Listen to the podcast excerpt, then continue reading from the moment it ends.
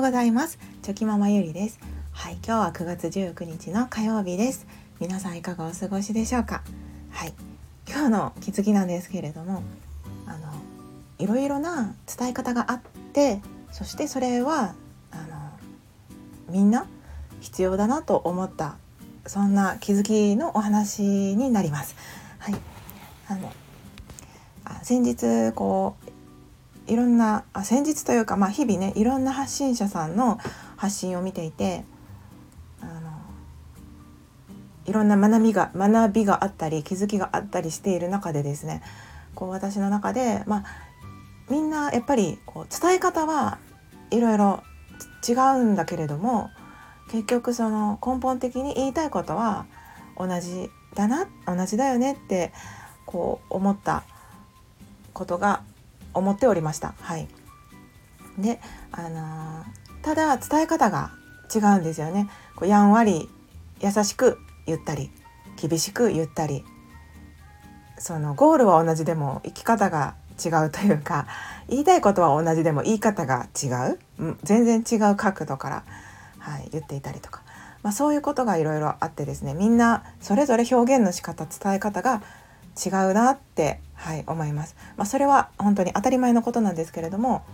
あのやっぱりその人その人によって受け取り方は違いますしだからこそあいろんな伝え方があっていいんだなっていうふうに、はい、思いました。はい、あのまあそんなお話になります。はい、ちょっとすいませんなんか長くなりました。えっ、ー、とゆるゆるお付き合いいただけると嬉しいです。あの先ほども言ったようにこう普段から私もいろんな発信をされてる方の発信を見ていたりあとは、まあ、SNS とか見ていたら勝手にそのアルゴリズムが働いてあ似たような、まあ、自分が好むような発信が、まあ、パパパッと出てくるのでそれが普通に目に留まって見てみたりとか、まあ、そういうことでいろんな方の発信を見てるんですけれどもで最近ちょっと自分の中で気になった方がいらっしゃって、まあ、その方の発信をこう見ていたらこう大体その私と価値観というか価値観、うん、見ているところは同じであ似てる感じだな私とちょっと似てるんだろうなって思いながらこう見てたんですけれどもでもその伝え方が結構そのシンプルにはい伝えておられる、シンプルにというかちょっと何というか厳しめに言いたいことを伝えておられて、うん、あの結構はっきり言われている感じでですね。その私はその発信を見た時にあすごくその言いたいことはわかるしズバッとこう言っておられて、うん、あ刺さる心に刺さる感じだなってはい、思って見てたんですけどあの中には、うん、その時すごく素敵だなって思った反面中にはあこれがちょっと結構ぐさぐさ刺さってですねあの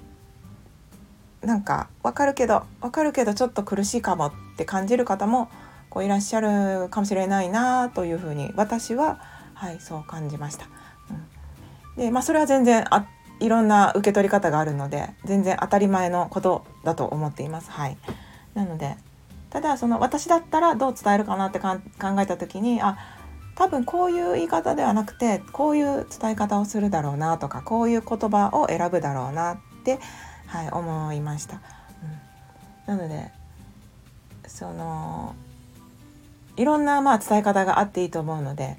その伝え方が合っている方にはすごく刺さってすごくいい感じに受け取れると思うんですけどその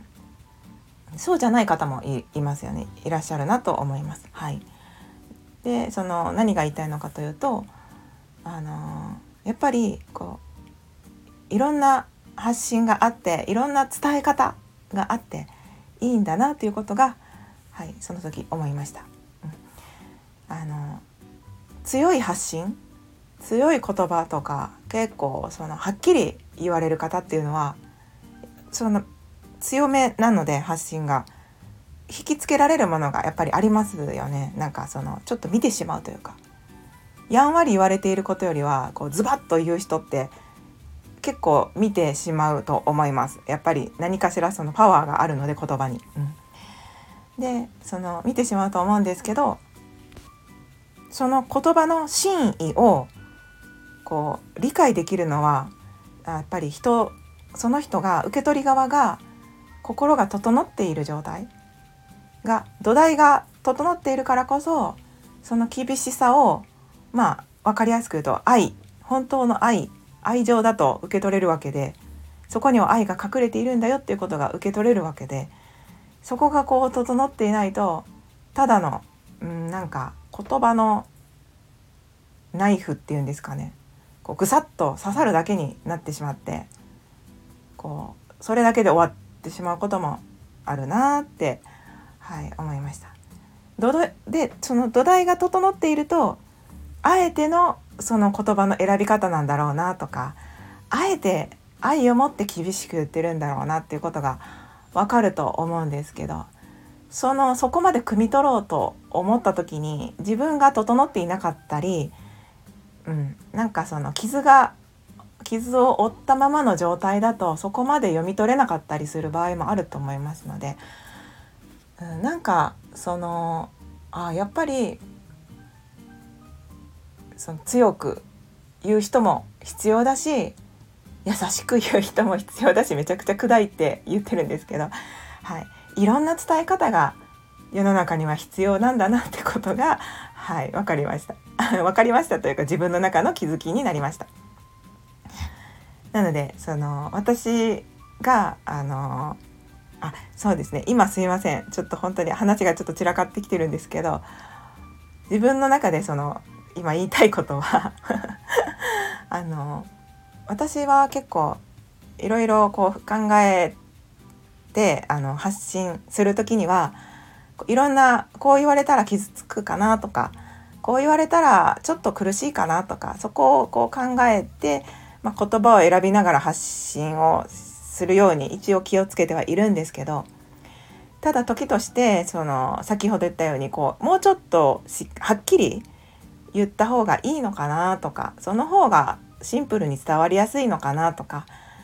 その自分の発信がまあ強い弱いで言うと弱いよなって思うこともあってですね、はい、なのでこれでいいのかななんて思う時があるんですけどあやっぱりこういう発信をする人もいていいんだなっていうその自分への肯定にもなったと言いますか。はい。なんかそのやっぱり強い発信をする人は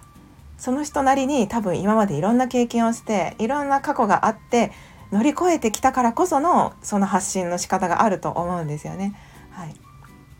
だからその人にはその人にしかできない。やっぱり経験したことのある人にしかできない言い方があって学びがそこにそこに学びがあったからこそその人なりの伝え方があるわけなので、うん、それはそれで正解だと思いますしただその私も私なりに今までの経験してきたことの中でやっぱりこういう伝え方をした方がいいよねって自分の中での気づきや学びがあったからこそ今のスタイル今の伝え方があるわけなのででそれをあの必要としている人っていうのも必ず少なくても必ずいるはずなので、うん、なんかあこういう伝え方でこういう伝え方があってもいいしそして他の方の伝え方があってもいい、うん、でそれが多く刺さろうが少なく刺さろうが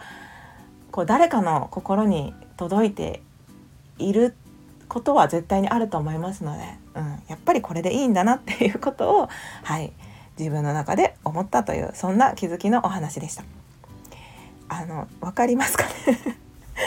はい、ちょっとまあ伝え方が下手くそだなと今言いながら思ってたんですけど、うん、でもまあこういうなんかはい完璧じゃない伝え方があってもこういう伝え方で伝わる人もいると思いますし。めちゃくちゃはいプラス思考に考えてるんですけど、うん、なのでやっぱりいろんな人の発信スタイルがあっていろんな人の伝え方があっていろんな人の考え方があってでなんかそれらがみんなそれぞれ助けられたり勇気づけられたりして、はい、そういうことがそういう感じで毎日世の中が回ってるんだなと思って、はいそんなことを思ったというお話でした。はい長々とはい最後までお付き合いいただきまして本当にありがとうございました。今日もバチバチやっていきましょう。ではまた明日。